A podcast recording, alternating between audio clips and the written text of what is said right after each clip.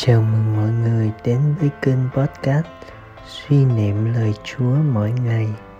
Chương trình được phát vào lúc 5 giờ hàng ngày, từ thứ Hai đến thứ Bảy hàng tuần. Phiên bản dựng hình đã có trên kênh YouTube được đính kèm ở phần mô tả. Mời mọi người lắng nghe lời Chúa. Hãy để lời Chúa biến đổi tâm hồn bạn. Tin mừng Chúa Giêsu Kitô theo Thánh Mát Thêu. Khi ấy, Chúa Giêsu phán cùng các thượng tế và các kỳ lão trong dân gần: các ông hãy nghe dụ ngôn này. Có ông chủ nhà kia trồng được một vườn nho, ông rào dậu chung quanh, đào hầm ép rượu và xây tháp canh.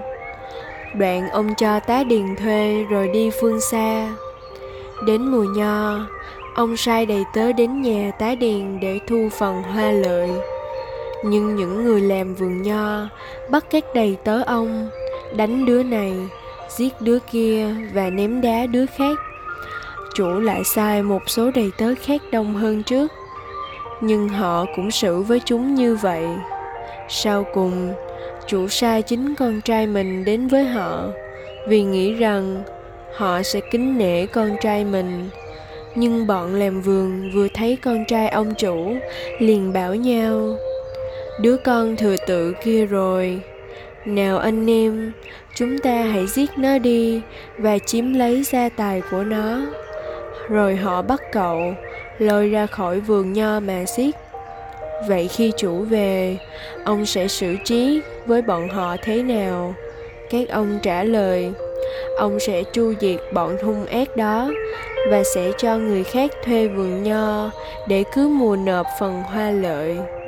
Chúa Giêsu phán: các ông chưa bao giờ đọc thấy trong Kinh Thánh sao? Chính viên đá bọn thợ loại ra đã trở nên viên đá gốc.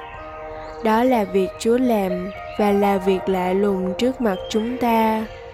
Bởi vậy, ta bảo các ông, Nước Thiên Chúa sẽ cắt khỏi các ông để trao cho dân tộc khác, biết làm cho trổ sinh hoa trái.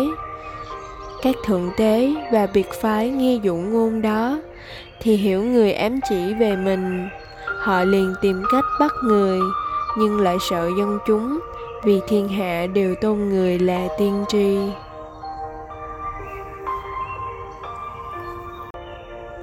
Suy niệm. Ngôn sứ Isaiah đã ví dân Do Thái, dân riêng của Chúa, như một vườn nho quý giá được Ngài yêu thương chăm sóc một cách thật đặc biệt. Tiếc thay, vườn nho ấy bị tàn phá tan hoang, cây nho quý bị thoái hóa trở thành nho dại. Hôm nay, Chúa Giêsu kể lại bài ca vườn nho ấy bằng một dụ ngôn, và Ngài cho biết thảm trạng ấy là do bàn tay của các tá điền, chẳng những làm cho vườn nho hoang tàn mà còn dã tâm chiếm đoạt cả vườn nho nữa. Ông chủ vườn nho đã ra quyết định tối hậu đối với bọn tá điền hung ác, ám chỉ những người lãnh đạo Do Thái đương thời, đồng thời cũng là thông điệp cho mỗi người chúng ta trong thời đại này. Nước Thiên Chúa sẽ lấy đi không cho các ông nữa, mà ban cho một dân biết làm cho nước ấy sinh hoa lợi. 10 bạn.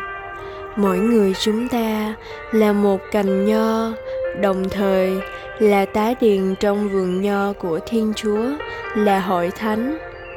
Chúng ta được mời gọi nên thánh và được sai đi để sinh lợi cho nước Thiên Chúa.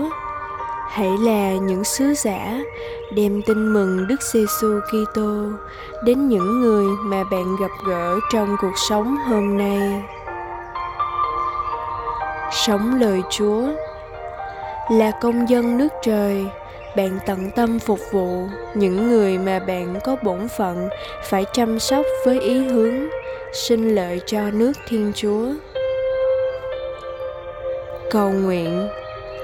Lạy Chúa Giêsu, cảm ơn Chúa cho chúng con được là con dân nước Chúa. và chúng con có bổn phận làm cho nước ấy sinh hoa lợi.